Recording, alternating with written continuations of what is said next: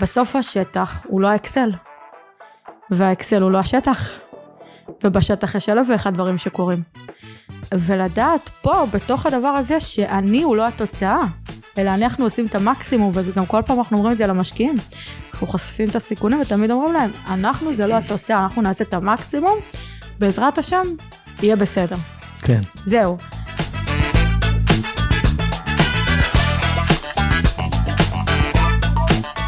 ברוכים הבאים לעוד פרק של נכנסים לכיס, והפעם אנחנו עם אורן שלו, האיש והאגדה. אורן, מה נשמע?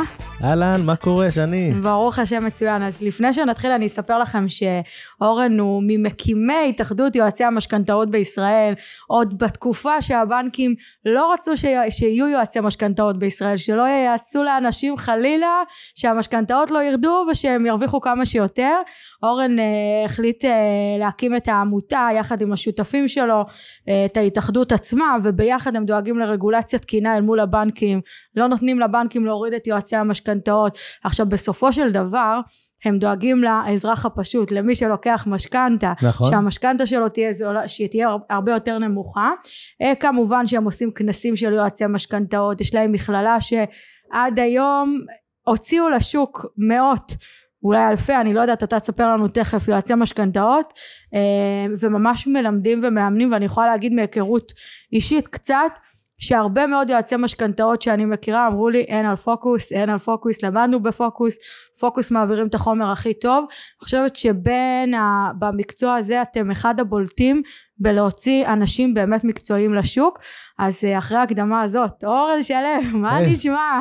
איזה הקדמה, מה אני יכול עוד להגיד אחרי זה? משהו, משהו, איזה מקצוע בחרת לעצמך. כיף חיים. ממש הצלת חיים. אני, אני אומר אה, בכנות רבה, אני קם בבוקר ואני אומר, יאללה, הולכים לעזור למלא אנשים. כן? לא מזמן מרגיש היה... את זה, לוקח את הצלת חיים כ... כעניין. כן, אה, תראי, אנחנו לא פרמדיקים, אנחנו לא מצילים חיים, אבל אנחנו, אה, אנחנו עוזרים לאנשים שיחיו טוב יותר. זה הצלת חיים מבחינתי. כן, כל אחד איך שהוא מגדיר את זה. כי החיים הכלכליים שלנו הם לא פחות מהחיים ה... הפיזיים שלנו, כאילו בסוף משפחה לוקחת משכנתה יותר טובה והצלחנו להוריד לה את העלויות משמעותית, משפחה שאני תמיד אומרת זה לא רק שהם אה, חיים יותר טוב זה בסוף הילדים שלהם נולדו עם חינוך של הורים יותר שפויים והילדים של הילדים שלהם מעבירים הלאה את החינוך שהם גדלו בבית אז זה הצלת חיים לכל דבר נכון. לא ככה? לגמרי יאללה. אני חושב על הדברים משתי זוויות גם מהזווית של הלקוחות ושל האנשים שלוקחים משכנתה וגם מהזווית של היועצים כשאנחנו אה, כל היום חושבים איך אנחנו עושים יותר טוב ליועצים ואיך אנחנו עוזרים עוד ליועצים ואמרת קודם שלימדנו מאות ואולי אלפי אנשים אז לא מזמן היה את התלמיד האלף. וואו. אה, כן זה היה כזה בום. וואו אה, איזה יופי. כן בהחלט וזה כיף.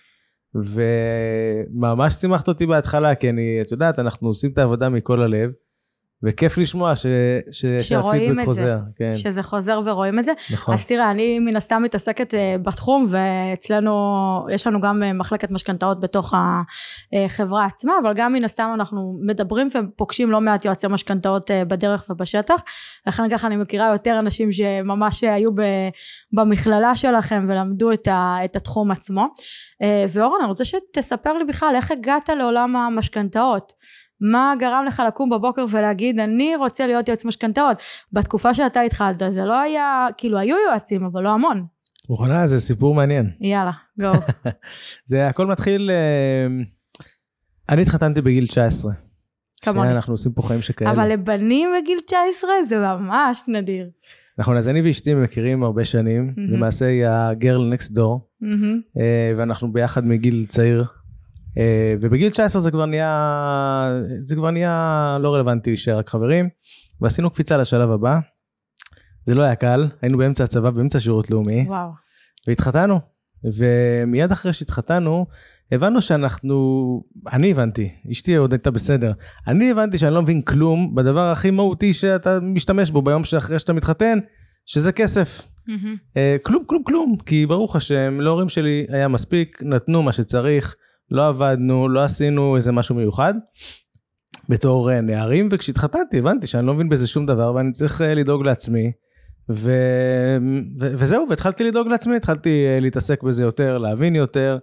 אשתי אני תמיד אומר שאשתי המורה הראשונה שלי כן. בנושא הכספי, הכלכלי, כי היא הייתה בראש כי היא מבזבזת כזה. המון או שהיא כי... לא, לא, לא, כי זה גם אשתי- סוג של מורה. מי שמבזבז הרבה, אבל אני לא, לא, צוחקת. אשתי כל כך לא בזבזנית, אז אתה היא אומר, אה, יותר קמצנית ממני, משתמשת יפה מאוד בזה, יודעת יפה מאוד אה, מה לעשות, מחושבת מאוד. אה, אני זוכר שכשהתחתנו, אז הלכנו, וואי, שני, לקחת אותי מה זה רחוק. כן, אה? לא נורא, אני זורם. אני זוכר שכשהתחתנו, אז הלכתי, אה, ילד בן 19, הלכנו לבדוק אולמות, וראיתי איזה אולם, ומה זה התלהבתי ממנו, ואני בקול כזה אומר למ- למתת, לאשתי, אני אומר לו, בואנה תראה איזה אולם, בחיים לא נמצא דבר כזה, זה מדהים, זה זה, אני ככה משתגע. ואז היא מסמנת לי כזה בקטנה עם הגבות, אומרת לי, שתוק, כאילו, בוא נראה כמה כסף. מה אתה מתלהב יותר מדי? קראו אותנו במחיר, סתום. אמ, ואחרי זה, כאילו, הלכנו, אה, הלכנו חזרה הביתה, בדרך חזור, היא אומרת לי, מה אתה מתלהב כל כך הרבה? אנחנו צריכים עוד אה, לדבר איתם. אנחנו צריכים עוד ל- לסגור את המחיר, לשאת ולתת וכולי, מה אתה... אז אני תמיד אומר ככה, כשאני מסתכל על זה בזה, אז אשתי נתנה לי את השיעורים הראשונים במשא ומתן כשעוד הייתי ילד. וכשסיימתי את הצבא וסיימתי את הזה, אז חיפשתי את עצמי יותר בעולמות הכלכליים, אבל גם מאוד אהבתי לכתוב. מאוד אהבתי, עד, עד היום אני אוהב לכתוב, עד היום אני כותב הרבה. וואו. והזדמן לדרכי קורס עיתונאים אה, במקור ראשון, לא יודע אם את מכירה את העיתון, היי. בזמנו, לא. ועשיתי את הקורס ונכנסתי להיות כתב לענייני כלכלה. במקור ראשון. לענייני כלכלה. כן, יפה. כך, כך ממש, כך ממש. וזה החזיק איזה שנתיים, משהו כזה, פלוס מינוס, אה, והיה נחמד מאוד, ואהבתי את זה מאוד, אבל העולם העיתונאי הוא, הוא נאה והוא נחמד, הוא, אבל קצת בעיניי, לי, הוא קצת יותר מדי מדבר וקצת פחות מדי עושה. עושה. אז באיזשהו שלב חיפשתי את עצמי ועשיתי הרבה כתבות על עניינים כלכליים, והנושא של המשכנתאות תפס אותי חזק. עכשיו, מה קרה כשרציתי לה- להתעסק בתחום המשכנתאות אחרי שהייתי עיתונאי? מה? גיליתי שאין איפה ללמוד. נכון. אין מקום. שאין איפה ללמוד, אנשים למדו באופן עצמאי. נכון, פשוט עשו את המשכנתה שהיה- הראשונה לעצמם, אחרי זה עזרו להורים לחברים, נכון, הפכו להיות יועצים. נכון, ככה זה היה בתחום באותו זמן, לא היה איפה ללמוד, לא היה איפה באמת אה, להבין בתחום כמו שצריך. והיו כמה קורסים, אבל באמת מאפנים כזה מלמעלה, מכזה, אתה יודע, צורקים קצת גבינה צהובה מלמעלה, אומרים זה מהמם. פיצה. לא כן. מתאים, לא התאים לי. מהמם. ועשיתי חשיבה עם עצמי ואמרתי, חלאס, אם אתה באמת רוצה את זה, תעשה את הדרך הארוכה. נכנסתי לעבוד בתוך הבנק, אה, יפה. אז בנק מזרחי טפחות.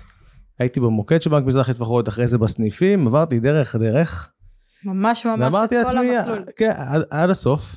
אמרתי לעצמי, אם אתה שם, תהנה עד הסוף, תעשה עד הסוף, תלמד עד הסוף, אה, תהיה מה שנקרא all in, ועבדתי אה, כמו משוגע, נכנסתי לנישות ופרטים, שלא הרבה אנשים נכנסים כשהם בתוך הבנק.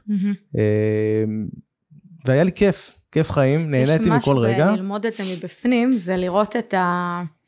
איך הבנק חושב, איך הבנק רואה את הדברים, איך הבנק מסתכל, ואז אחרי זה שאתה יוצא החוצה כיועץ משכנתאות, אתה אומר, זה הכלים שהכי הרבה לימדו אותי, נכון, איך להגיש את המשכנתה באמת בצורה נכונה. נכון, נכון. יש בזה ערך מאוד גדול, שאתה מכיר כן. את הדברים מבפנים. עד שבאיזשהו שלב זה הספיק לי. באיזשהו שלב כבר הרגשתי שזה יותר מדי. מתי, זה היה לי תמיד ברור שמתישהו אני אצא, זה לא היה באמת לעד. כן. כי אני לא בן אדם, אני לא בן אדם של להיות שכיר קודם כל. מהמם. מה לעשות, כל ה-ADHD עכשיו ת, תזדהו איתי בבקשה. אה, ואני לא, אני לא בן אדם של מערכות גדולות, אני, אני יוזם. אני כן. יזם ואני רוצה לעשות דברים אה, לעשות שלי. את זה בעצמי. לגמרי. וזו השאלה של מתי, ובאיזשהו שלב החיים אמרו לי ש... החיים אמרו לי שחלאס, כבר התעכבתי שם יותר מדי והגיע הזמן לצאת. לצערי זה הגיע מנסיבות פחות נחמדות, מהמם. אחותי אה, חלתה במחלה, וואו, אחותי התאומה, כן? וואו, מכה מכה. ממש, ממש קרוב. כן, כן, וואו. שאני אחד משלישייה. אז... אה, וואו, ממש הלכנו כן, עד הקצה. פנימה, עד וואו. הקצה. ו... כן, וזה היה הטריגר ו- שגרם לך לעזוב את הבנק בעצם? זה היה הטריגר שזירז אותי.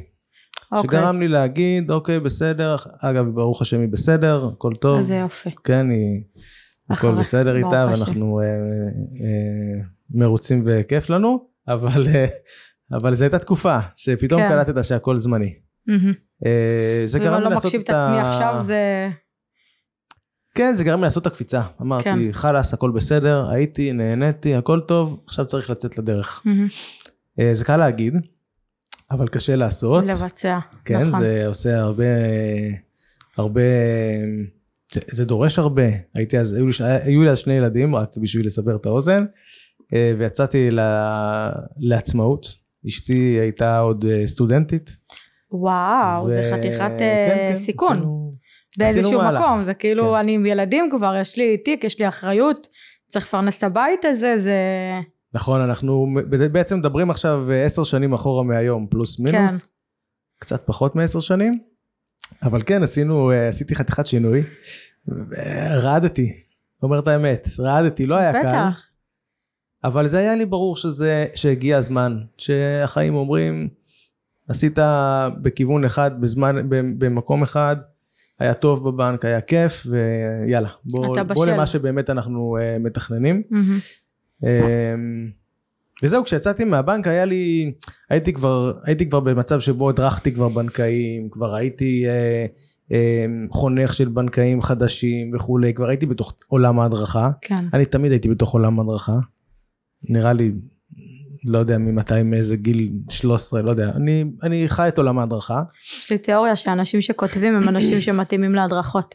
כי אתה מפשט וכאילו יש משהו בלהעביר מסר, בלכתוב מסר, כן. שהוא מתאים לעולם ההדרכות. אתה חייב לזכך אותו, כן, כדי שבאמת לדייק, תוכל להעביר אותו נכון. לצד השני. נכון, וגם יש משהו במסר, אתה יודע, אתה לא יכול להעביר מסר אם אתה רק אומר אותו. נכון. אתה צריך שהבן אדם שמולך יבין אותו. גם בשכל, אבל גם ברגש. זה צריך ממש נכון. להיספג, להיספג בתוך, ה, בתוך נכון. הבן אדם. נכון, ממש אה, ככה. כן, אז יש את זה גם בעולם הכתיבה, את צודקת. אתה צריך להפעיל את הרגש ואתה צריך להפעיל את השכל, ולהניע אתה לא יכול להפעיל, אותה, כן, נכון. אתה לא יכול להפעיל רק אחד מהם. נכון. אם אתה מפעיל רק אחד מהם זה לא עובד, זה לא משכנע. לא עובד, לגמרי. אה, כן, וזהו, ו- וכבר הייתי במקום שבו כבר הדרכתי, כבר הייתי בתוך הזה, וכשיצאתי אז קרץ לי להתחיל לא רק לייעץ, אלא גם להתחיל אה, ללמד. ללמד. אז ללמד. ישר על ההתחלה כשיצאת לעצמאות עשית גם לימודים וגם גם לימדת ייעוץ משכנתאות. את האמת שכבר לימדת בבנק אז אה, קצת כן. אה, יש איזשהו... נכון, כבר היה איזשהו אתה הקשר. יודע כבר איך לבנות את זה.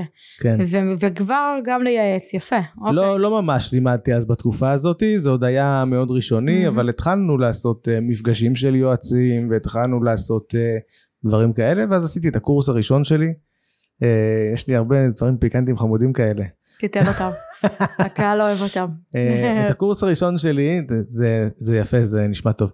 את הקורס הראשון שלי עשיתי במרתף של הורים שלי לשני אנשים. וואו. כן.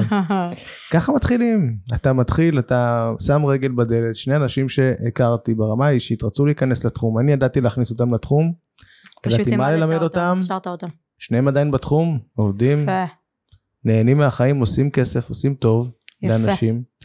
אה, וקפצתי למים, הם שאלו אותי אם אני רוצה ללמד אותם, אמרתי להם בטח, למה לא? והתחלנו.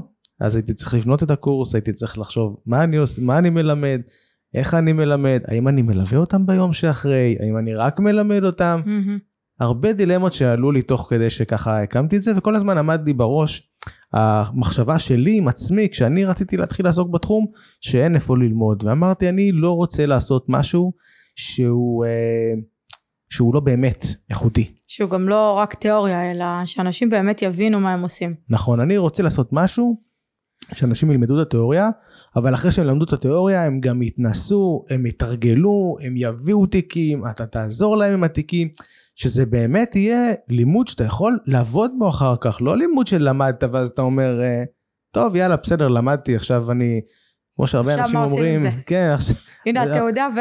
הרבה אנשים אומרים? אחרי הקורס, הם אומרים למדתי, אני לא באמת יודע מה לעשות עם זה, כן? נכון. הולכים לעבוד איפשהו ואז הם אומרים טוב למדתי אבל בין, בין זה לבין המעשה בפועל אין שום קשר. יש ממש בדיוק. כן אז את זה אני לא רציתי ואמרתי אני עושה את זה כמו שצריך אני עושה את זה ב, בצורה uh, טובה זה לקח עוד כמה שנים עד שזה באמת קרה ברמה הזאתי ואת. פוקוס הקמנו ב-2016 לא, uh, לא, לא uh, כשיצאתי מהבנק לקח קצת זמן uh, אבל, אבל בסוף היא, היא קמה במלוא עוזה כשהכל היה מוכן כשהכל היה מאורגן כשעשינו פיילוטים כשהתגלחנו על מי שהיה צריך להתגלח והוא נהנה מזה. שהתאמנו, שדייקנו, שיש כל כך הרבה דברים שעשיתם בדרך. כן, לגמרי. אה, וזה מדהים שהיום המכללה הזאת היא עדיין היא מקום ראשון בכל ההיבטים של הייעוץ משכנתה ויועצי משכנתאות, שזה דבר בפני עצמו. ואיך קמה בעצם ההתאחדות? ההתאחדות זה סיפור אה, של אה, ניצול הזדמנויות מושלם. אוקיי. באמת, זה- אפשר להגיד את זה בצורה אחרת. ההתאחדות לא הייתה קמה מהמם. אם שנתיים לפני לא היינו מקימים קבוצה אחרת שנקראה אה, יועצי משכנתאות מתייעצים בפייסבוק. יפה. אם לא הייתה קהילה של יועצים, מהמם. לא הייתה קמה ההתאחדות. אוקיי. אם לא הייתה קמה הקהילה הזאת, כל אחד מהיועצים היה אוכל את הסטירה שהבנקים נתנו לנו ב-2016, לבד מצל... מתמודד איתה ברמה כזאת או אחרת וממשיך את החיים שלו. מהמם. אבל שנה לפני, שנה וחצי לפני, לא יודע בדיוק כמה, לא זוכר, אני אבדוק אחרי זה בפייסבוק, כן? בטיימליין. בדיוק. אני וימית, ימית אפריאט, שהקימה איתי גם את ההתאחדות, הקמנו קבוצת פייסבוק שנקרא יועצי משכנתאות מתייעצים, והתחלנו להכניס אליה מלא מלא יועצי משכנתאות. מתוך הבנה שכשמשתפים ידע בין אנשי מקצוע, אז אתה מגיע פי ארבע יותר גבוה. גבוה, אה, ועושה יותר עסקאות. לגמרי. זה, זה, זה יצר אה, מכפלה ש... היסטרית של הכוח שלנו, ומלא יועצים התחילו להיכנס, והתחילו לשתף במידע, והתחילו לשתף בדברים שהם עושים, ואיך הם עושים וכולי.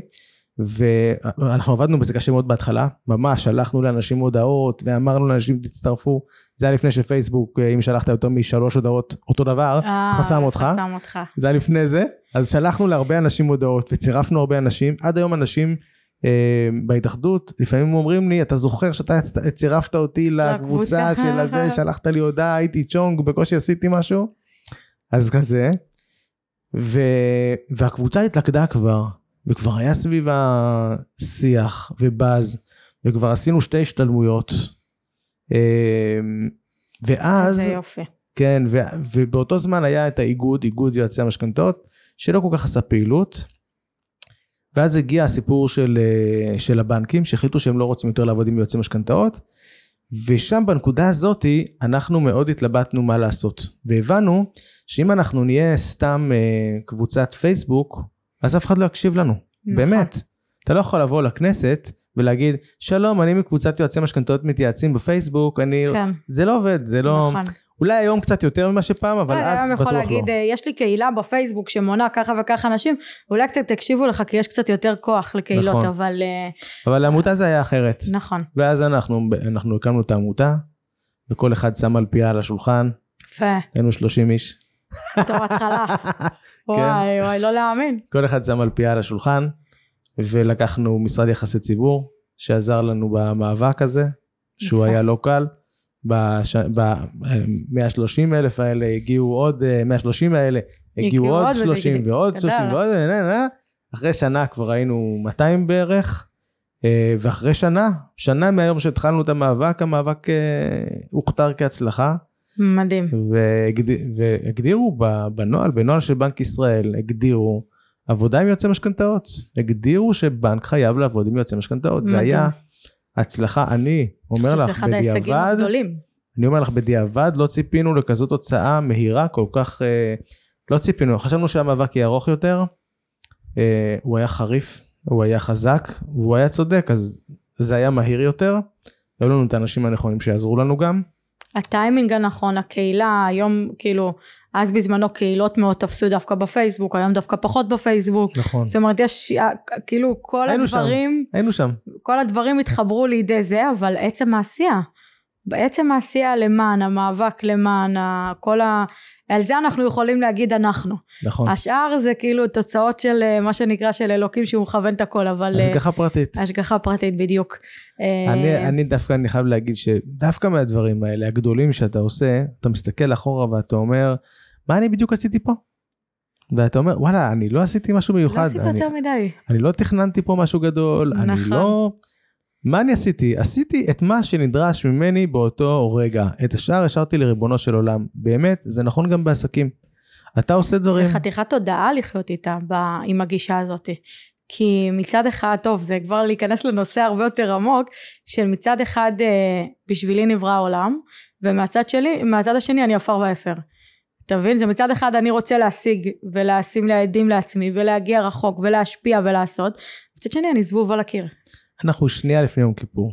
אני. הרבה יותר משתי המשפטים האלה, יותר מתחבר למשפט של עד שלא נוצרתי, אינני אינני כדאי. יפה, זה, זה משפט שהוא יותר, בעיניי הוא יותר משמעותי פה. נכון. זה בדיוק העניין. יש לי סיבה, אני פה מאיזושהי... אה, זה, אני עושה את שלי במקסימום.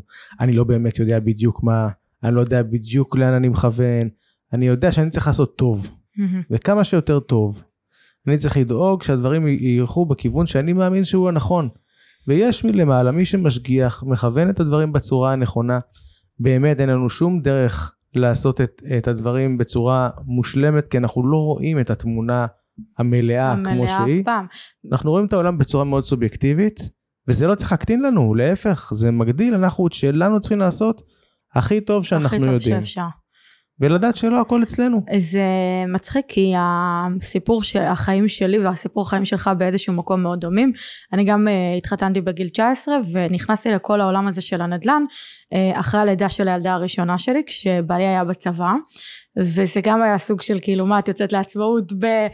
כולך ילדה ומתחילה ועושה אה, ואני רואה בזה הרבה נקודות חיבור ובאמת השאלה שלי היא עם כל העשייה הזאת שעשית פה דברים מאוד מאוד מאוד גדולים. באמת נלחמת פה גם על אה, בתים על אנשים שיש להם עכשיו פרנסה ועבודה ותפקיד שהם אה, מאוד יפה. ומהצד השני גם הבתים בישראל מרוויחים שיועצי משכנתאות עוזרים להם. זאת אומרת עשית פה דברים מאוד גדולים.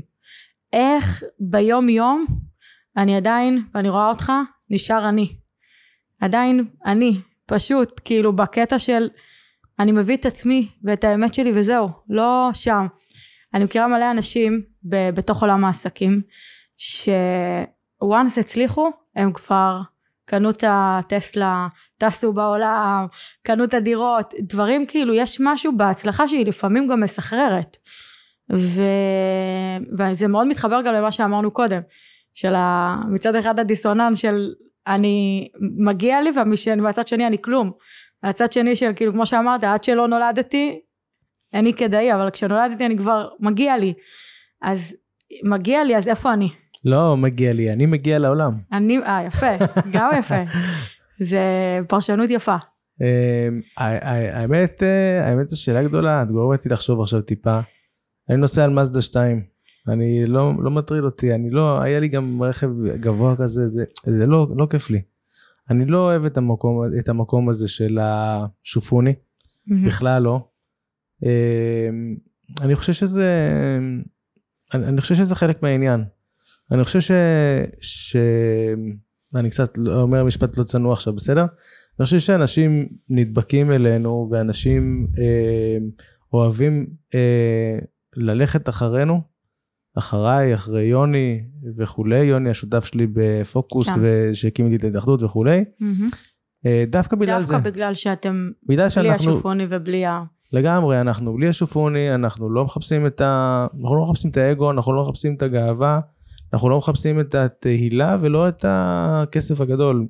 זה לא מעניין, זה יגיע, זה יהיה נחמד, אבל בסוף אנחנו פה בשביל לעשות טוב. אה, ואני אני לא יודע, אני אף פעם לא חשבתי, אני, סליחה על הזה, כן, אבל אף פעם לא חשבתי על ה... יהיה לי כסף, נעשה, נקנה דברים אה, מטורפים. כשאני כן. רואה אנשים עם... אה, רכבים משוגעים הדבר הראשון שאני חושב עליו זה מסכן וואי, איזה וואי, שעבוד. איזה- לא איזה לא אני לא חושב איזה שעבוד אני חושב וואי איזה באסה אם נסרט לו הרכב עכשיו הוא צריך אה, ללכת כן. לביטוח הוא צריך.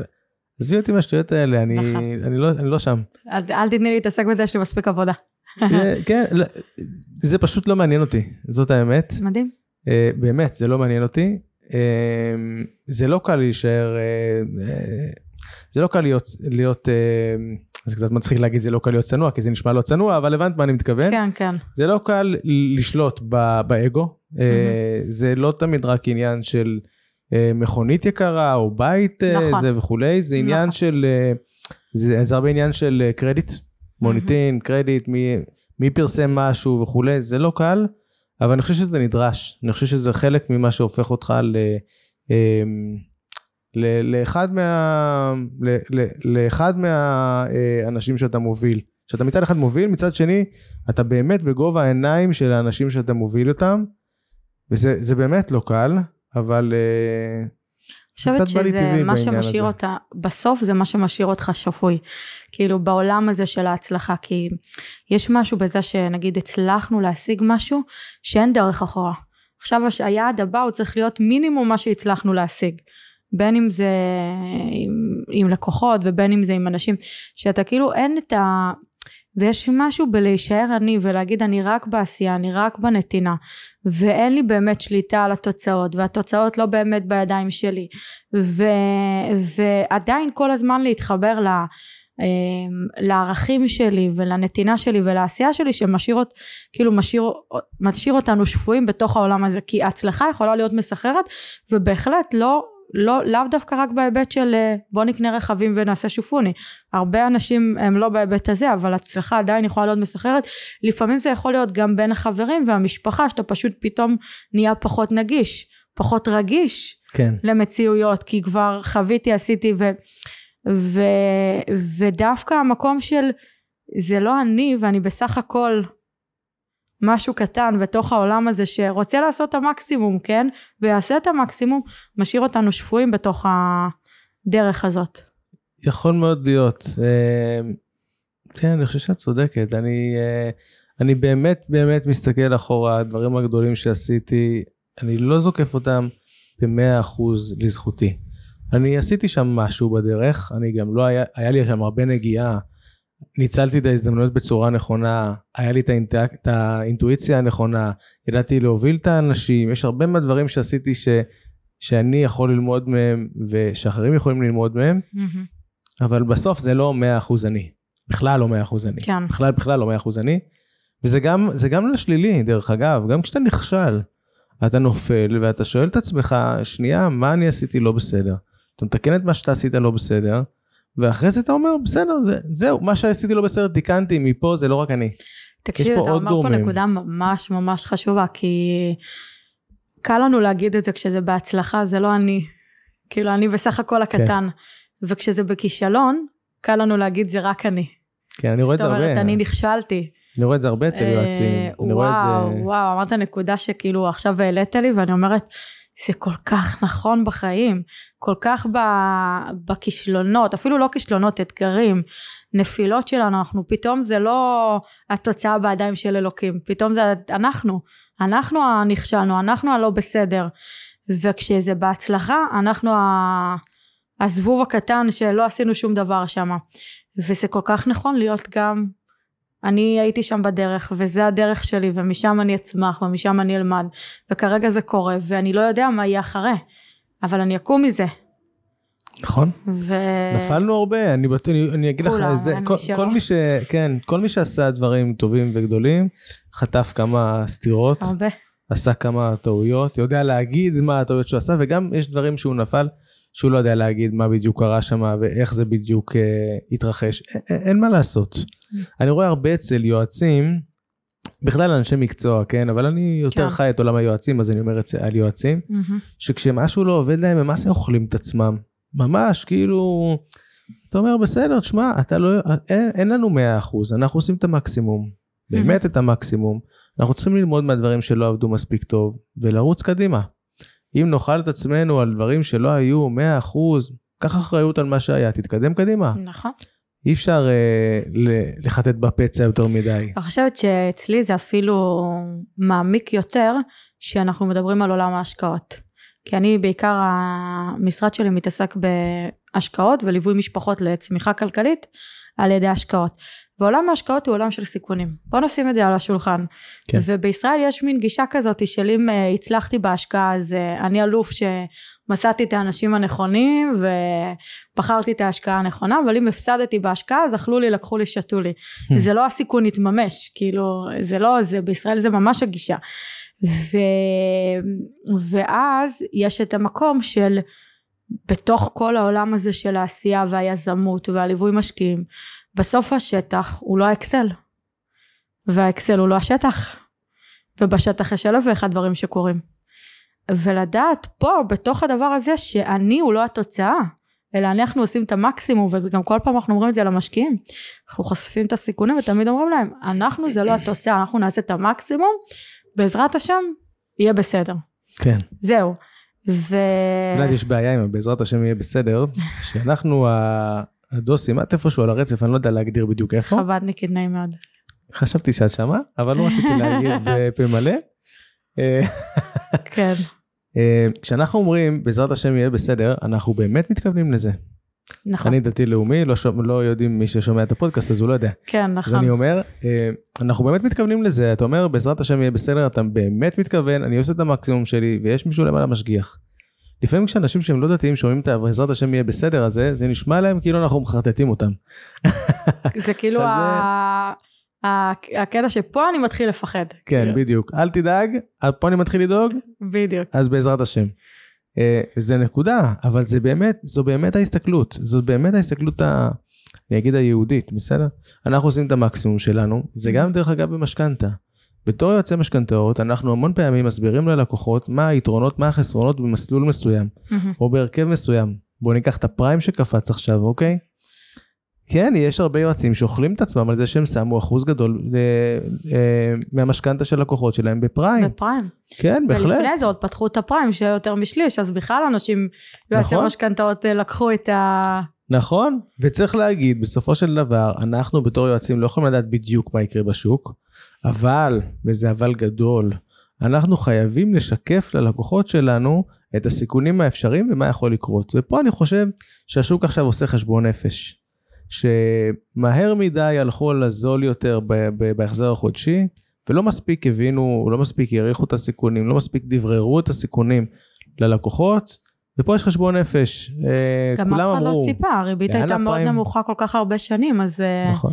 לא ציפו שבאמת יקרה איזה כאילו משהו כל כך דרסטי.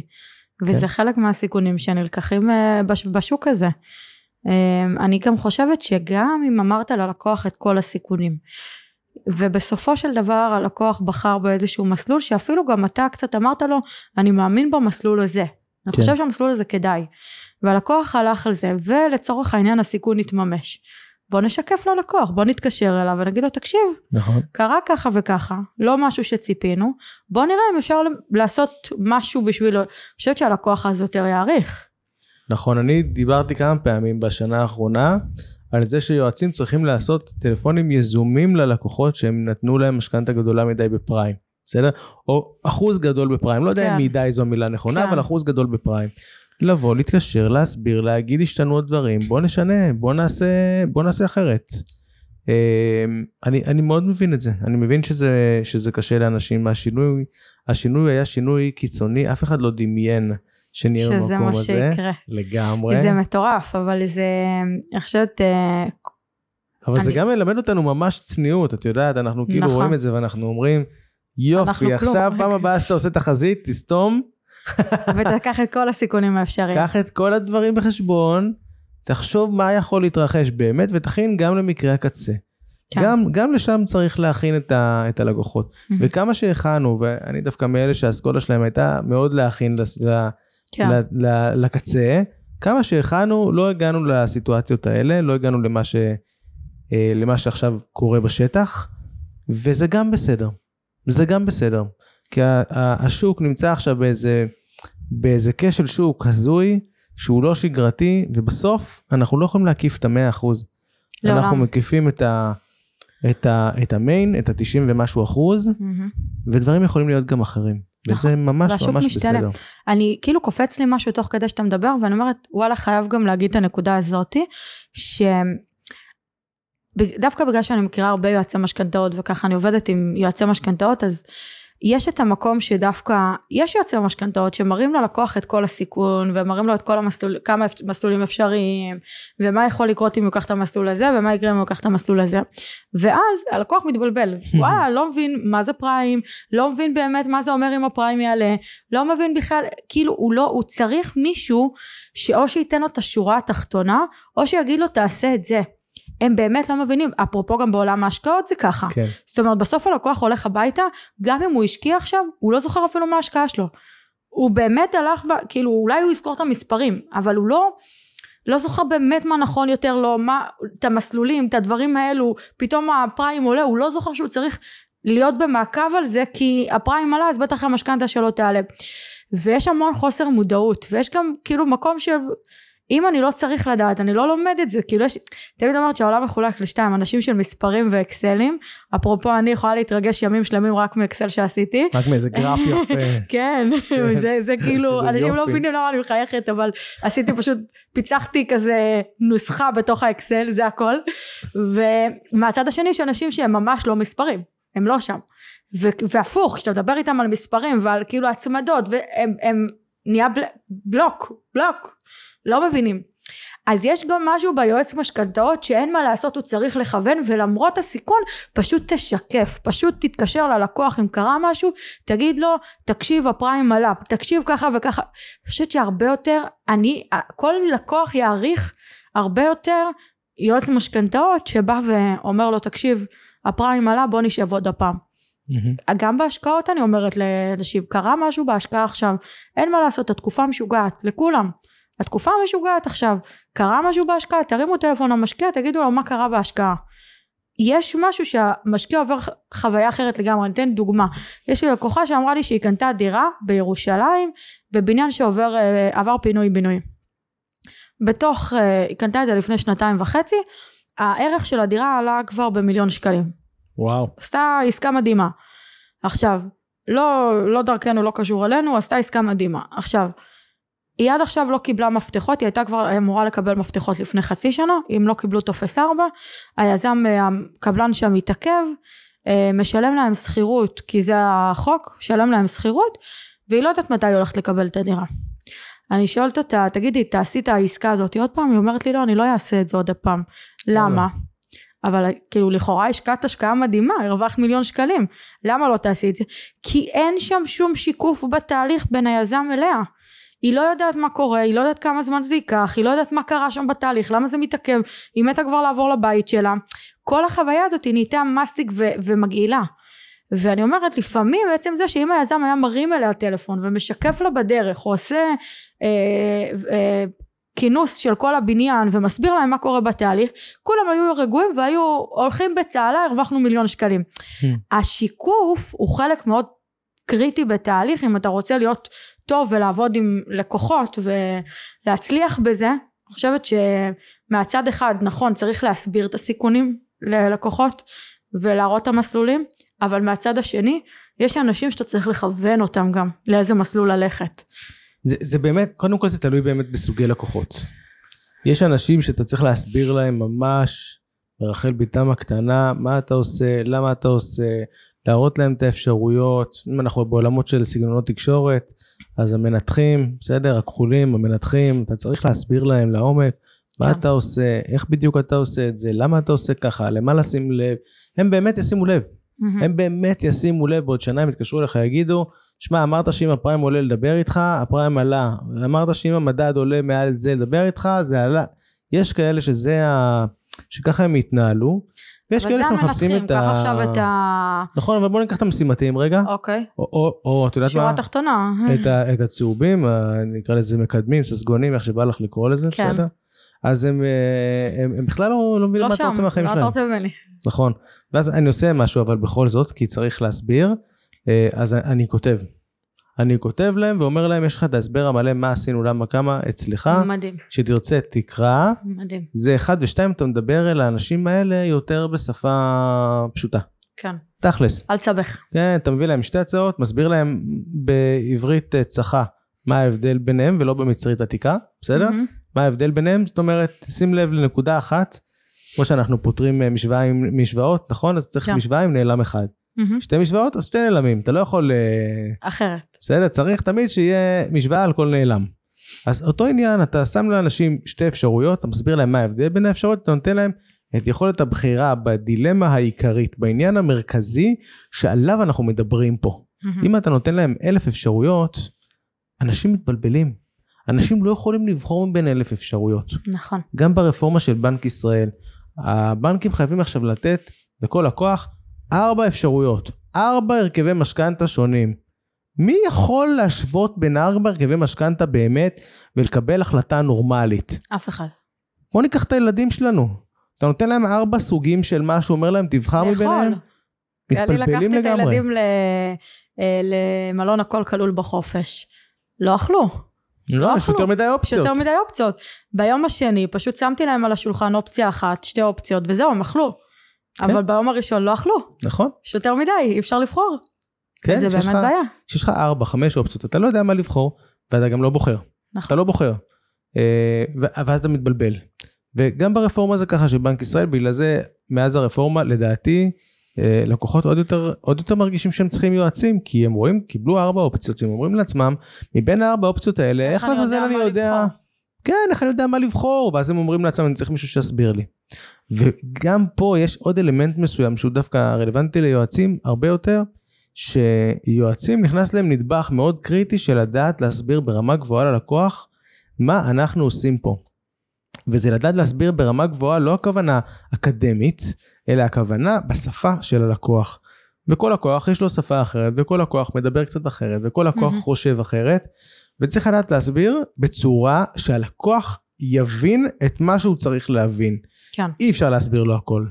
אי אפשר. מהמם. צריך להתמקד בעיקר, ולא בכל מה שצריך לדעת. כן. בעיקר, ברלוונטי, ובהתאם לסוג של הלקוח, בהתאם לסוג של הבן אדם. של הבן אדם עצמו ולסגנון תקשורת שלו. סגנון תקשורת, זה- כן, זה, זה עולם במלואו, אני בטוח שתעשי על זה גם איזשהו פרק. זה עולם ומלואו, ממש. זה אה, משנה את איך שאתה מתייחס לאנשים. לא, בדיוק. עכשיו, אה, בהיבט של, אה, אם כבר דיברנו על אה, עולם המשכנתאות, אה, האם לדעתך יש הבדל כשאתה מתכנן משכנתה למישהו שרוצה לקנות דירה להשקעה לבין מישהו שרוצה לקנות דירת מגורים? אה, בוא נאמר אפילו למישהו שמתכנן דירה להשקעה אז הוא מתכנן נגיד לקנות עכשיו אה, דירה ותוך 4-5 שנים למכור אותה. אה, יש הבדל עצום בין לקוחות שקונים דירה להשקעה לבין לקוחות שקונים דירה למגורים, שאנחנו מדברים על בניית הרכב המשכנתה. הבדל עצום בראש ובראשונה בשאלה כמה זמן המשכנתה הזאת תהיה ברשותנו. אה, כשאנחנו מדברים על משקיעים אז מספר השנים הממוצע שמשקיע מחזיק דירה, מחזיק משכנתה לא מחזיק דירה, מחזיק Mm. משכנתה הוא הרבה יותר קטן מאשר דירה למגורים. כן. וזה גם שאלה של תקופות. בתקופה שאנחנו עכשיו נמצאים בה כשהריביות גבוהות, אז אנחנו יודעים שאנשים יחזיקו במשכנתאות פחות זמן ממה שהם החזיקו בהם כשהמשכנתאות היו זולות יותר. כי ממחזרים, כי מוכרים, כי מסלקים כשיש, כשיש כסף אה, פחות פנוי. אפקטיבי. מהמם. זה אפילו לא עניין של פנוי. כסף שעושה, שעושה רווחים פחות טובים. כן. מסלקים חלק מהמשכנתאות אה, ואנשים לא, לא מספיק שמים לב לנושא של עמלות הפירעון המוקדם, לא מספיק שמים לב לנושא של גמישות אה, במשכנתה, של יכולת סילוק בעתיד. אה, אני יכול להגיד לך ש... את יודעת מה, בוא נשמע את הפרק הזה עוד שנתיים, אבל אם נשמע את הפרק הזה עוד שנתיים, אז אנחנו נראה גל של אנשים שיש להם עמלות פירעון מוקדם של 30, 40 אלף שקל מהמם. ו-100 אלף שקל. נכון. ויותר, באמת יותר, אני, היינו שם כבר, וראינו עמלות פירעון מוקדם היסטריות, של מעל 100 אלף שקל גם, אה, ואנחנו יודעים איך זה, אנחנו מכירים את זה. מהמם. עכשיו אנחנו בתקופה שבה משכנתאות יקרות, ולא שמים לב מספיק לנושא של עמלות הפירעון המוקדם, אני רואה המון המון אנשים שלא מתייחסים לזה מספיק טוב במשכנתה. שמה זה אומר? בן אדם שהוא עכשיו משקיע בנכס, אז מה אתה ממליץ לו ברמת המשכנתה שלו? זה אומר, תראי, זה מאוד משתנה בין בן אדם לבן אדם ההר- ההרכב המדויק, אבל זה כן אומר בצורה ברורה שאנחנו חייבים לעשות, כשאנחנו בונים את ההרכב, סימולציה על הסיכונים שלנו בעמלות פירעון מוקדם. מה הסיכוי שתהיה עמלת פירעון מוקדם וכמה היא יכולה להיות. אם, היא, אם הסיכון הוא בין 20 ל-30 אלף זה עניין אחד, אם הסיכון הוא בין 40 ל-100 אלף ל- 100 זה עניין עניין אחר, לגמרי. זאת אומרת, אם אני יודעת שעכשיו אה, הלקוח הולך לקחת את הדירה הזאת לשלוש שנים, או לחמש שנים, אז אני אעשה עמלת פירעון מוקדמת. חייב, אני כאילו, חייב לעשות איזה סימולציה. מראש כבר להגיד ללקוח מה נקודת היציאה שלו. שהוא יודע נכון. מתי הוא אמור לצאת, הוא יכול לצאת. כן, עכשיו תראי, גם, גם אה, נקודות יציאה זה לא הדרך היחידה להימנע מעמלות פירעון מוקדם, אבל כן, אבל את צודקת, בעיקרון עמלות יצ... אה, נקודות יציאה זה אחד הדרכים, והריבית הקבועה יותר מדאיגה אותי כשאנחנו מדברים על משקיעים, הרבה יותר מדאיגה אותי, למה? כי שם יש יותר עמלות פירעון מוקדם, מהמם, כי שם אין, קנ- אין אה, נקודות יציאה, מהמם. אבל גם בריבית משתנה, במקומות שיש בהם אה, נקודות יציאה, אה, צריך לנהל את זה בצורה כזאת שאנחנו מוודאים שהריביות שקיבלנו מראש מספיק טובות כדי שהסיכוי שלי לעמלת פירעון מוקדם יהיה עוד יותר נמוך. בסדר? כן. ככל שאנחנו, יש איזה עיוות ב, ב, ב, בנוהל, שככל שהריבית שלנו, שאנחנו קיבלנו יותר טובה ביחס לנורמה, מהמם. ביחס לממוצע, אז הסיכוי שנקבל עמלת פירעון מוקדם בעתיד יותר נמוך. נמוך. זה אומר שככל שאנחנו לקוחות יותר טובים, ככל שמקסמנו את המשא ומתן שלנו, אז העונש שנקבל אם נחליט לפרוע את המשכנתה הוא, הוא יותר קטן, והסיכוי שנגיע לעונש הזה גם יותר קטן. לכן זה עוד יותר חשוב הנקודות האלה. ועמלת פירעון מוקדם, אני אומר לך, זה אנשים יכו על חטא שמה, בכל תקופה אתה יודע מה, מה שנקרא, מה הדבר מה המפחיד. עקב אכילס שלו. בדיוק, ואתה יודע שכמה שתזהיר מזה, יהיו הרבה אנשים שיעשו את זה, מהמם. וזה עכשיו. זה, זה הזמן הזה, עמלת הפירעון המוקדם, שם זה נופל עכשיו. אז יופי שאנחנו מדברים על זה. אפרופו אה, משכנתאות למשקיעים, אני המון פעמים פועלת בשיטה שאני מנחה את האנשים דווקא לקחת אה, משכנתאות לטווח, כשזה מדובר בהשקעה, לטווח ארוך של 25-30 שנה. אה, למרות שבלעומת, כאילו, למרות שאם זו הייתה דירה למגורים, אז הייתי אומרת להם, אם אתם יכולים אה, בכוח החזר שלכם לקחת לפחות שנים, תיקחו לפחות שנים, כי מן הסתם הריבית היא יותר נמוכה. אמ, והסיבה שהמון פעמים בהשקעה, הרי בהשקעה אני בסוף ממנפת כסף של הבנק. שמתי על דירה ששווה מיליון שקלים, שמתי אם זו דירה יחידה 300 אלף שקל, אם זו דירה שנייה 500 אלף שקל, השאר לקחתי מהמשכנתה. בסופו של דבר אני מצפה שבסוג השקעות כזה, השוכר משלם לי את המשכנתה, אז המשכנתה כביכול פחות מעניינת אותי, מעניין אותי הגדלת ההון. לכן אני רוצה לקחת כמה שיותר שאני יכולה מהבנק, ולפרוס את זה לכמה שיותר שנים. כן, אני לגמרי מסכים עם הגישה הזאתי. אה, קודם כל כי זה מאפשר לי תזרים שהוא תזרים אה, חיובי בין ההשקעה בהשקעה. לבין המשכנתה, שזה מאוד חשוב. אה, כי זה מאפשר לי קצת שומנים למקרה חירום וכולי, וזה- נקודה אחת שהיא חשובה. ודבר שני, כי בסופו של דבר ההשקעה היא, לא, היא לא אמורה להיגמר. מתי, המשכנתה לא אמורה להיגמר באיזשהו שלב מבחינתי. אם ההשקעה הזאת תסתיים, תגיע השקעה אחרת, לגמרי. העניין פה בנקודה שלנו שאנחנו נמצאים בה היום זה שהמשכנתאות היום הן לא מספיק מאוד, טובות. בדיוק. הן לא מספיק טובות. הן טובות כרגע מספיק ביחס להשקעה, הכל בסדר. אני מודד את זה אחד מול השני, אז מהמם. התשואה של ההשקעה צריכה להיות יותר גבוהה מאשר השיעור תשואה פנימי, כולל הרווח כמובן, זה כאילו... כולל זה- העלייה העתידית. אני חושבת זה שזה בסדר? יכול להיות אנשים שזה קצת צינית להם, אז כאילו אם אני שנייה נכון. רגע יוריד את זה כן, לפרקטיקה, תודה, תורידי. אמ, אז אם יכול להיות שעכשיו אה, אנשים ישלמו על המשכנתאות שלהם שישה ושבעה אחוזים בממוצע, ובסופו של דבר אם ההשקעה לא תניב שישה או שבעה אחוזים, לא שווה לי להשקיע. עדיף לי לכסות את המשכנתה עם ההון העצמי הזה באיזשהו מקום. נכון, רק יש פה אה, נעלם אחד, שקשה להגדיר אותו בעולם הנדל"ן, שהוא עליית הערך. נכון. בסדר? אז אם אנחנו מרוויחים 6-7 אחוזים ומשלמים 6-7 אחוזים, אבל יש גם את אלמנט עליית הערך, אז אנחנו אז יכול בסדר להיות שזה גמור. משתלם. כן. אז, אז כי ההסתכלות אנחנו שלי... בעצם, בזכות מישהו אחר, יש תשלום שמישהו אחר משלם, אנחנו מעלים את הערך, אנחנו נהנים רק מעליית הערך. זה גם, זה גם רווח, הוא רווח טוב, הוא רווח חשוב, אבל כמובן צריך לשים לב, ככה אנשים יוצרים הון, בוא נתחיל כן, מזה, נכון. כאילו אין דרך אחרת היום, אה, לגמרי. אנשים ממש לגמרי. ככה בונים את ההון שלהם. נכון, אם אנחנו מדייקים על זה, יש לנו את, ה, אה, את הקנייה, זאת אומרת כמה אנחנו קונים מתחת למחיר השוק, יפה. יש לנו את ה... סליחה, אני עושה לך אה, זה, ספוילרים? לא, מעולה, כי? מתחת למחיר שוק. זה נכון? המשמעותי, זה כאילו הרווח שאני יכול להגדיר אותו כרגע. נכון. אם קניתי ב-100 אלף פחות מחיר שוק, 200 אלף פחות ממחיר שוק, אז... אז עכשיו הרווחתי 200. עכשיו הרווחתי, בדיוק. ואחרי זה יש לנו את השוטף, שזה הפער בין המשכנתה לבין, ה... לבין, לבין התשואה, שזה פנטסטי. מהמם. אגב, הרבה אנשים מתבלבלים, הפער הוא לא בין הגובה של המשכנתה, התשלום החודשי, לבין התשואה, הפער הוא בין התשואה לבין התשלום של הריבית. רק הריבית, נכון. שלא נתבלבל. בזה, כן? אמ, זה הדבר השני, והדבר השלישי זה הצפי לעליית הערך, בסדר? או ועליית הערך בפועל. כן. כל הדברים האלה משחקים תפקיד שאנחנו בונים את ההון. מאוד מבאס לעשות השקעה, ליהנות מעליית הון, ואז כשאתה בא למכור את הדירה, לשלם 60 אלף שקל עמלת פירעון מוקדם. נכון. מאוד מבאס. ועוד עם המס שיש מאוד בישראל, מתסכל. אכל לך את כל הרווח. נכון, במיוחד, כן, נכון, אתה כבר אכלת את הרווח. מאוד מתסכל, מאוד מעצבן, לכן אני אומר, סליחה, לכן אני אומר, לכן אני אומר, חשוב מאוד לשים לב לנושא של, של העמלת פירעון.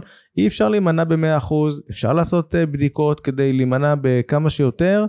היום, היום זה קריטי, מאוד קריטי, אה, וזהו, חפרתי על זה. אה, אני תמיד אומרת, זה משפט שאני אומרת, מודעות מצילה חיים. תהיו כן. במודעות על זה. זאת אומרת, אם המודעות, אפרופו התחלנו בהצלת חיים, אבל בסדר. אה, זה ככה מסתכם לסוף, זה מה שאנחנו מסיימים, אוקיי. לא, אנחנו לא... קיבלתי את הרמז. אנחנו יכולים לדבר עוד שעות וזה בסדר.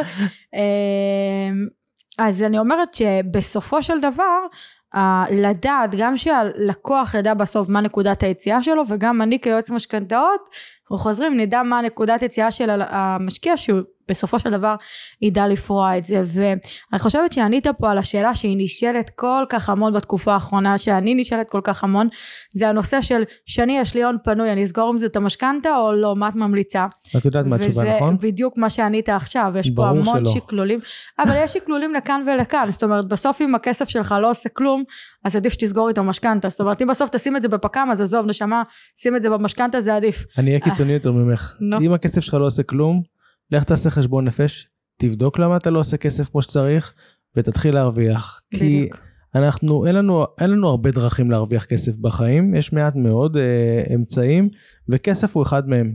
הכסף שלנו מרוויח לנו עוד כסף, ואם אנחנו לא עושים את זה ולא מנצלים את זה, אנחנו פשוט זורקים כסף לפח. בדיוק. המשכנתה שלנו היא משכנתה, היא אמורה להישאר שמה, היא אמורה לדפוק, היא אמורה להמשיך לרוץ, הכל בסדר. היא יחסית בריביות טובות, יחסית. אפילו היום אנחנו יכולים לקבל ריביות שהן יותר, שהן חצי מהתשואה שאפשר לעשות בשוק ההון. בואו נשים את זה שנייה על השולחן, בסדר? Mm-hmm. אחרי מס. כן. אנחנו יודעים יפה מאוד. וזה רק שוק ההון, שלא נדבר על שוק הנדל"ן שהוא יותר יציב ויותר רווחי לטווח הארוך. אמ, אז אם הכסף לא עושה, אז לך תחשוב מה אתה עושה איתו. אל תסגור משכנתה. מתי לסגור משכנתה? באמת, כשזה חנוק לך, אתה לא יכול לשלם את זה, כבד לך יותר מדי, או כשאתה באמת ניסית ולא הצלחת לעשות שום השקעה נורמלית, אחרי שהלכת לשני, ואחרי שניסית דברים טובים, ואחרי שזה, והחלטת שזה לא מתאים לך, אז תסגור את המשכנתה. מעטים האנשים שהמלצתי להם לסגור משכנתה עם, עם ההון שלהם. מעטים מאוד האנשים, והם בדרך כלל בגילאים כבר יותר מבוגרים, שאתה כבר עושה... כן. אה, איך אני, איך אני אקרא לזה? אתה כבר עושה, אתה חותך, אה, חותך סיכונים. אתה כבר רוצה להגיע לפנסיה בנחת ובשלום ולישון טוב בלילה. לגמרי. למרות שתמיד אני אומרת שלהשאיר כסף בבנק זה הסיכון היותר גדול מאשר להשקיע אותו. תלמד איך להשקיע, אבל אה, להשאיר אותו בבנק זה סיכון אה, לא פחות אה, גדול. אתה מפסיד כסף. כן, אני, שוב, היום הבנקים יודעים לתת ריביות טובות, אפרופו הריבית הגבוהה, אז הבנקים יודעים לתת לך את ה-4.5 אחוז למי שיודע להתמקח וכאלה, אבל האינפלציה היא חמישה אחוז, כן. ועל הארבעה וחצי אחוז גם שילמת לבנק וגם שילמת מיסוי, אז אתה מפסיד כסף, לא משנה איך נסתכל על זה. נכון. אז uh, בסוף הכסף שלנו צריך uh, ללמוד לעשות uh, כסף. אמ, ואני מסכימה לגמרי, ואולי באמת אני... אני, אני, אני אפילו, אני, אני אזרוק למעלה, בסדר? אני אגיד שכסף שלנו צריך לעשות תשואה של מעל עשרה אחוזים. בטח. לטווח הארוך. אה, זה, זה המשחק. כי אחרת לא צומחים כלכלית. נכון. היה לה, מקודם דיברנו על זה שבתכלס רוב ההשקעות שאנשים עושים הם השקעות בסדר, זאת אומרת, ההשקעות שאנשים עושים בסוף אתה רואה שאנשים מרוויחים כסף. אבל אנחנו לא רואים צמיחה כלכלית משמעותית כמו כמו ההצלחות של ההשקעות עצמם. זאת אומרת בסוף יכול להיות שאני הרווחתי כסף אבל זה לא מספיק בשביל לקפוץ את הקפיצה המשמעותית בשביל להצליח לגדל את הילדים שלי בכבוד בשביל אמיתי כאילו מה שאני רואה וחובה ממשפחות. ו... אמ, ואני חושבת שבסוף זה ההלימה בין מי אני, מה היכולות שלי גם ברמה התזרימית, מה היכולות הפיננסיים שלי בכלל, ובין המטרות שלי. יכול להיות שבא לפה משפחה, שאתן דוגמה הכי פשוטה, משפחה שבאה אליי ואומרת לי, יש לי שני מיליון שקלים בפק"ם, אוקיי, בסדר, בואי תעשי לי תכנון לשני מיליון שקלים. כן. בסדר, ואז אני שואלת אותה, אוקיי, מה עוד יש לך? יש לה גם דירה ששווה שלוש מיליון ללא משכנתה. עכשיו, אתה יודע שזה הבדל אחר כשהתחלת עכשיו חמש שנים להשקיע בשני מיליון לבין הבדל אחר שאת מתחילה עכשיו חמש שנים להשקיע בשלוש וחצי מיליון. בעוד חמש שנים את תגידי יותר כסף אם תשקיעי יותר הון. נכון. אז, אז, אז התכנון הזה, זאת אומרת, יש פה, אתה רוצה צמיחה כלכלית, תעשה תכנון נכון בכל ההיבט הזה, וגם אפרופו המשכנתה, זה בהיבט של המשכנתה, זה, זה כאילו, אני חושבת שיכול להיות עסקה מדהימה ומשכנתה גרועה, הלך עליך. נכון, ואני חושב שפה יש עוד, עוד אלמנט, שלדעתי הוא מאוד משפיע בדור ה... נקרא לנו דור ה-Y, זה בסדר? אפשר. סבבה. הוא מאוד משפיע בדור ה-Y, אני לא יודע איך הוא משפיע בדור ה-Z, אה, שדי שוחקים את מה שיש. יש כסף, אנשים מרוויחים טוב, בואי אנחנו מסתכלים ימינה, מסתכלים שמאלה, אנחנו רואים שאנשים מרוויחים בסדר גמור. יש הרבה טסלות על הכביש. יש הרבה טסלות על הכביש. תמיד אומרת, כשאתה... כולם בוכים יוקר מחיה, יוקר מחיה, בסוף אין רמזור שלא תעבור שם טסלה. נכון, נכון, לגמרי.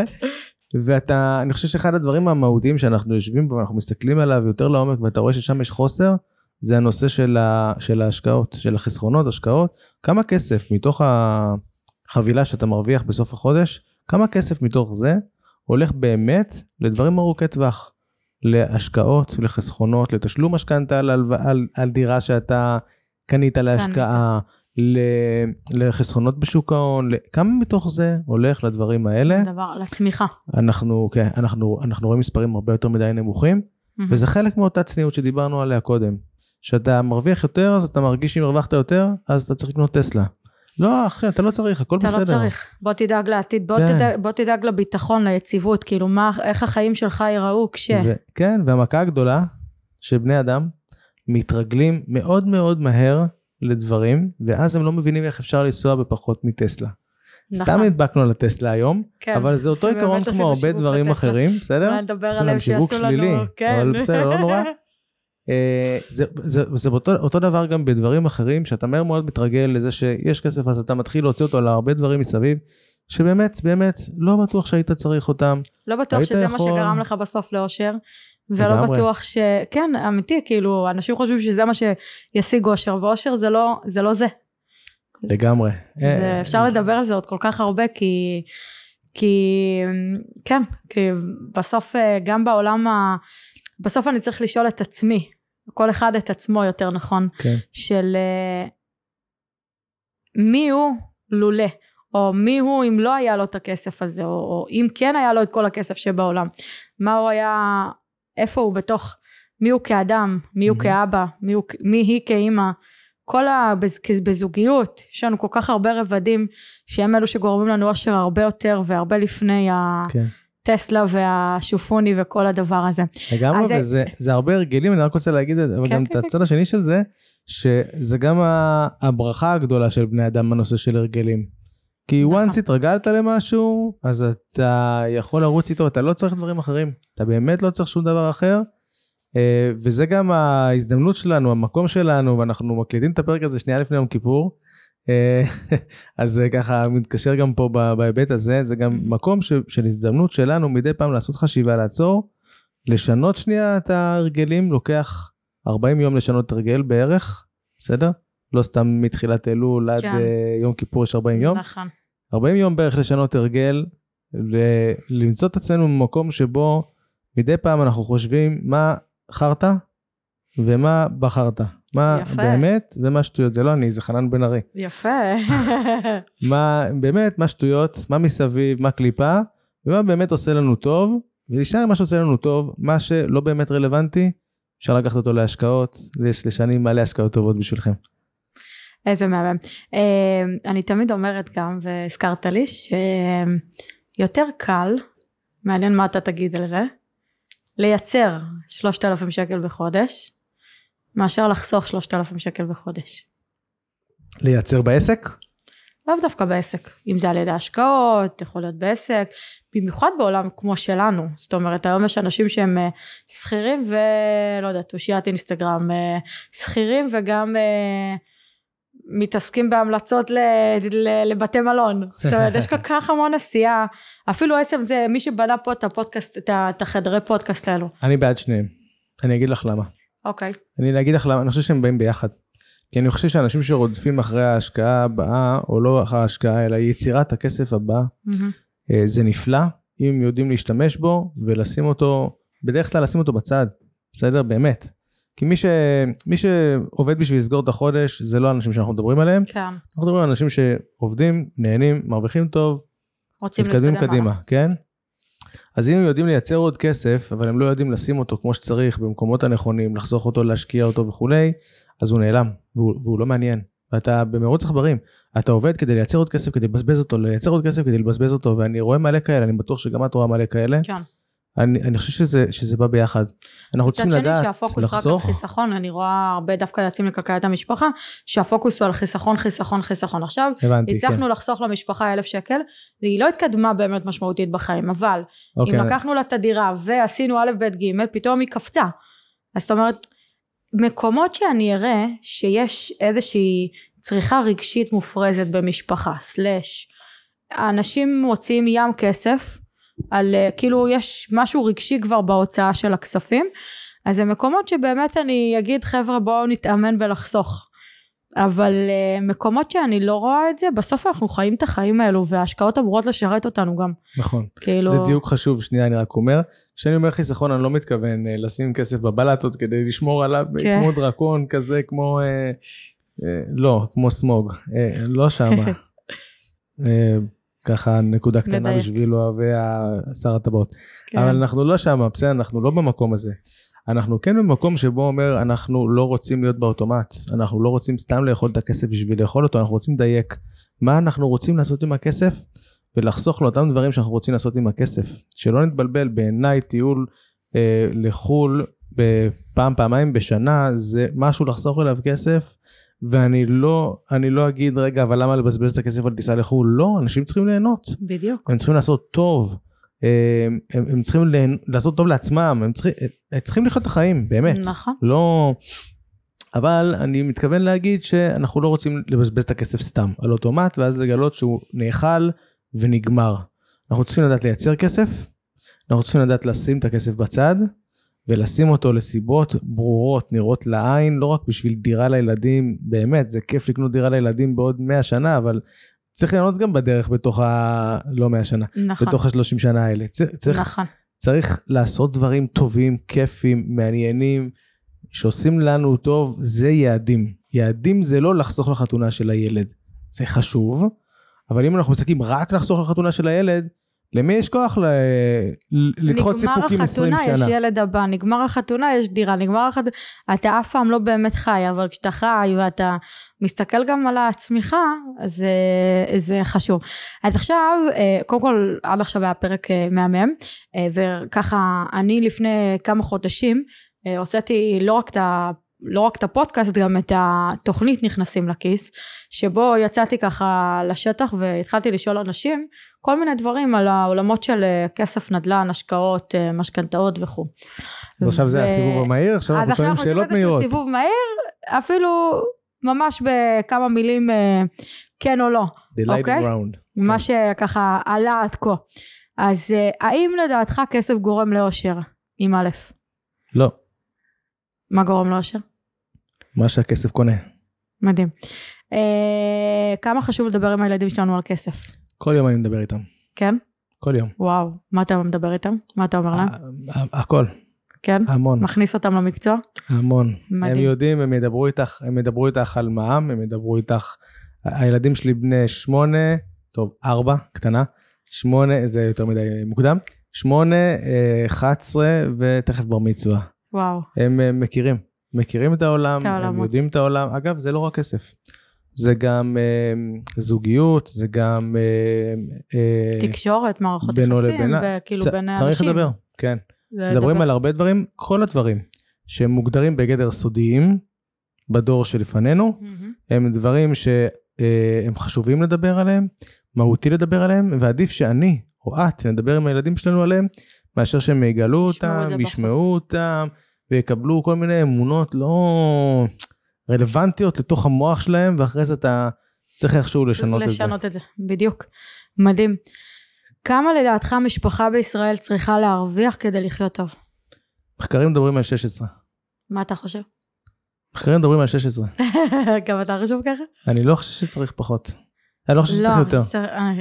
אני- לא רואה. כאילו אנשים אה, עם ארבעה ילדים, כן, צריך, כאילו 16 זה, בוא, שכירות משכנתה, תוציא ביטוחים, גנים, אה, לא אני, מספיק.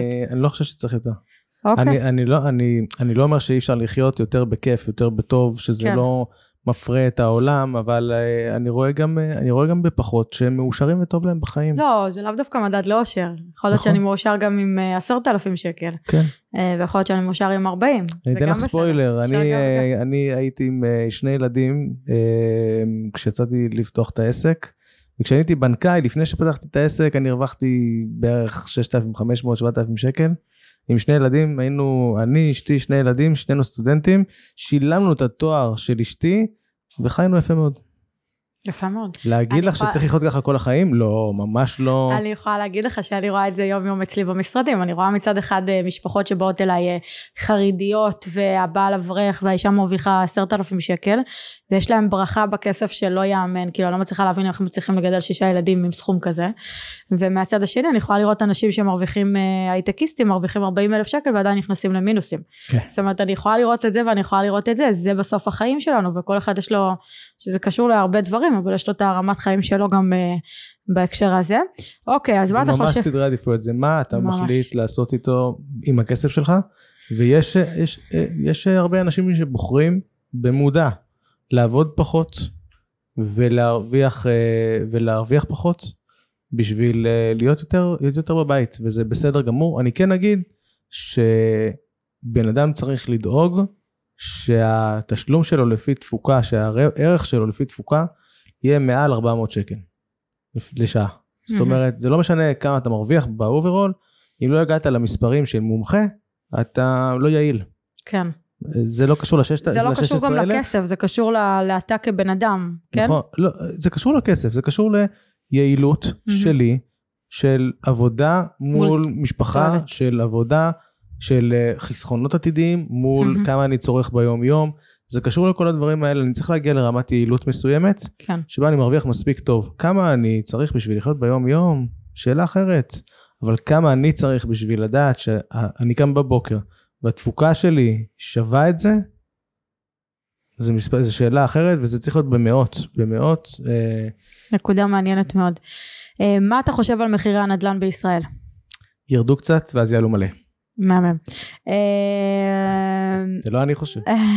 זה- שאלה אחרונה, לא זה נכון, ברגע שהריבית תרד, אה, אני חושבת שהיה לנו המון נקודות כאלו לאורך אה, העשור שאנחנו בתוך התחום. אנחנו מכירים אם את זה. זה מע"מ המיסוי שעלה, אז בהתחלה היה, מיסוי. כן, קורונה, כן. מחירי הדירות אה, ירדו, עלו. גם הדוח האחרון של סוכנות הדירוג פיץ' דיבר. כבר על עליית מחירי דיור בישראל. כן, ראיתי את זה כבר גם, מדברים על זה. נכון.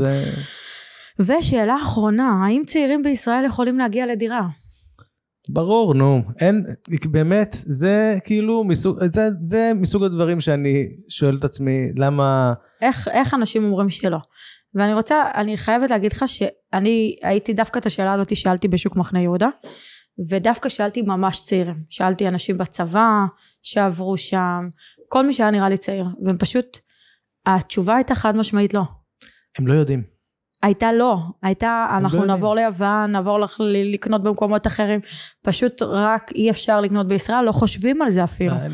לך סוד. וזה היה מציאות עגומה להרגיש את זה מהשטח, כי לא היה לי אחד שאמר לי כן. זה כואב, באמת זה כואב, אה, אבל זה בורות. כן. אה, אני אגיד לך מה, זה, זה, זה, זה נשמע קצת בעייתי להגיד את זה, אבל אני אגיד את זה ככה על השולחן, בסדר? אה, אנשים לא מביאים הון עצמי מחסכונות. רובם המכריע, את גם בטח רואה מלא משפחות, רובם המכריע לא מביא הון עצמי מחסכונות. רוב מכריע של האנשים מביאים הון עצמי מהמשפחה, מההורים, מסבא וסבתא, מ... וכולי וכולי. כן. אותם צעירים ששאלת אותם, פשוט עוד לא שאלו את ההורים שאלה, תגידו כמה תוכלו להביא לנו לצורך דירה. עכשיו, זה לא שההורים יוכלו להביא מיליונים, אבל משהו הם יביאו בדרך כלל, לנו יהיה בעיה בתור הורים דרך אגב, כי, כן. ה... כי השוק נהיה יותר בעייתי, מהמם. אבל הדור הקודם יש לו מה להביא, כי כן היו שמים יותר כסף בצד, כי הערך של הנכסים שלהם עלה באופן דרמטי ב-20 שנה האחרונות, אז יש להם מה. להביא, לא המון, אבל יש להם מה להביא לרובם המכריע, והבעיה האמיתית היא של צעירים שבאים מרקע שאין, אה, שאין נכסים, בסדר? למשל עולים חדשים, למשל משפחות פחות, אה, משפחות יותר, נקרא לזה משפחות מצוקה למרות שזה לא מדויק, אה, עשירונים תחתונים, שם יש בעיה שהיא באמת בעיה, היא בעיה גדולה.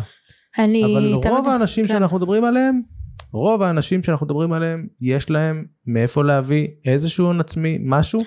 גם אם ההורים לדירה. לא עוזרים, איזה דירה? בדיוק. עכשיו זו. שאלה אחרת. זה משהו אז אחר. גם אם ההורים לא עוזרים, כל עוד אתם עובדים ויש יציבות בהכנסות ובחשבון, תמיד אפשר לקחת הלוואה קטנה ולהתחיל עם זה. והכל שאלה של, טוב, אני לא אקנה דירת חלומותיה עכשיו במרכז תל אביב, אלא אני אתחיל ממה שה, שיש לי יכולת פיננסית ל, לרכוש אותו.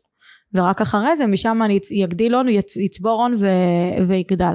וזה חוזר ל state of mind, שחוזר על עצמו הרבה בשוק, שבשוק או בציבור שהוא ציבור אה, יחסית עם שפע, שזה state of mind של פרפקציוניזם. שאם זה לא בדיוק מה שאני רוצה, אז עזוב, אז לא משנה. אה, ואני רואה אנשים שבאים לקחת אה, משכנתה בשביל לקנות דירה, ואתה רואה שהם רוצים את דירת חלומותיהם כאילו במכה ראשונה. חבר'ה, רגע, שנייה, חכו. אה, בוא נקנה דירה שמתאימה לנו, שמתאימה לתקציב שלנו, שאנחנו יכולים לעמוד בזה, שאנחנו רואים שהכל סבבה. אחרי זה נעשה עוד קפיצה, למה צריך ישר להגיע ל... דירת החלומות. נכון, כשהמדינה הייתה מדינה יותר אה, ראשונית, יותר בוסרית, אנשים היו קונים מה שאפשר, אחרי זה היו משתדרגים. היום אנחנו בחברה של שפע, באמת חברה של שפע, זאת אומרת שיש מאיפה להביא כשרוצים, ובגלל שיש מאיפה להביא כשרוצים, מהמם. אז הולכים על הפרפקט. ואם זה לא פרפקט, מעדיפים שלא. וזה בעיה, כי כשאתה... זה שאתה- קטע כי זה, זה בעיקר בישראל וזה בעיקר היהודים כי אני לא מעט פעמים עושה אני עושה נדל"ן גם בארצות הברית לא רק בישראל ו... זה לא רק בנדל"ן, זה גם בתעסוקה. כשאתה רואה נכון. אנשים, אתה רואה אנשים שמגיעים, שיש להם כסף, יש להם רקע טוב, והם רוצים להתחיל לעבוד במקצוע מסוים, אם זה לא בול יושב להם, מרוויחים בוכטות, הם, הם נעלמים פתאום, והם אומרים לעצמם, שנייה, אני אה, אולי כן, אולי לא, זה לא פרפקט, אני לא מושלם, אני לא זה, אני לא פה, אני לא שם. וכשלאנשים אין אלטרנטיבה אחרת, מהמם. וזה או זה או שאין להם עבודה אחרת, מהמם. אז הם מוצאים את הדרך. זה לא פרפקט, אז מה? אני עושה את מה שאני יכול, אני נותן בראש, ומה שיהיה יהיה. כל כך נכון זה state of mind כל כך נכון שבנדל"ן הוא מתבטא מאוד. עזוב שגם מעבר לזה אם בסוף הוא קנה את דירת חלומותיו לא בטוח שזה באמת הצעד הכי כלכלי שלו אבל זה זה עוד אה, את יודעת מה הבעיה בלקנות את דירת חלומותיך? כן אחרי שנה, שנתיים אתה מגלה שיש נזילות. כן תלוי איפה גם בבנק וגם בקירות יש נזילות, אה, אין מה לעשות. זה חלום אתה מגשים לרגע אחד.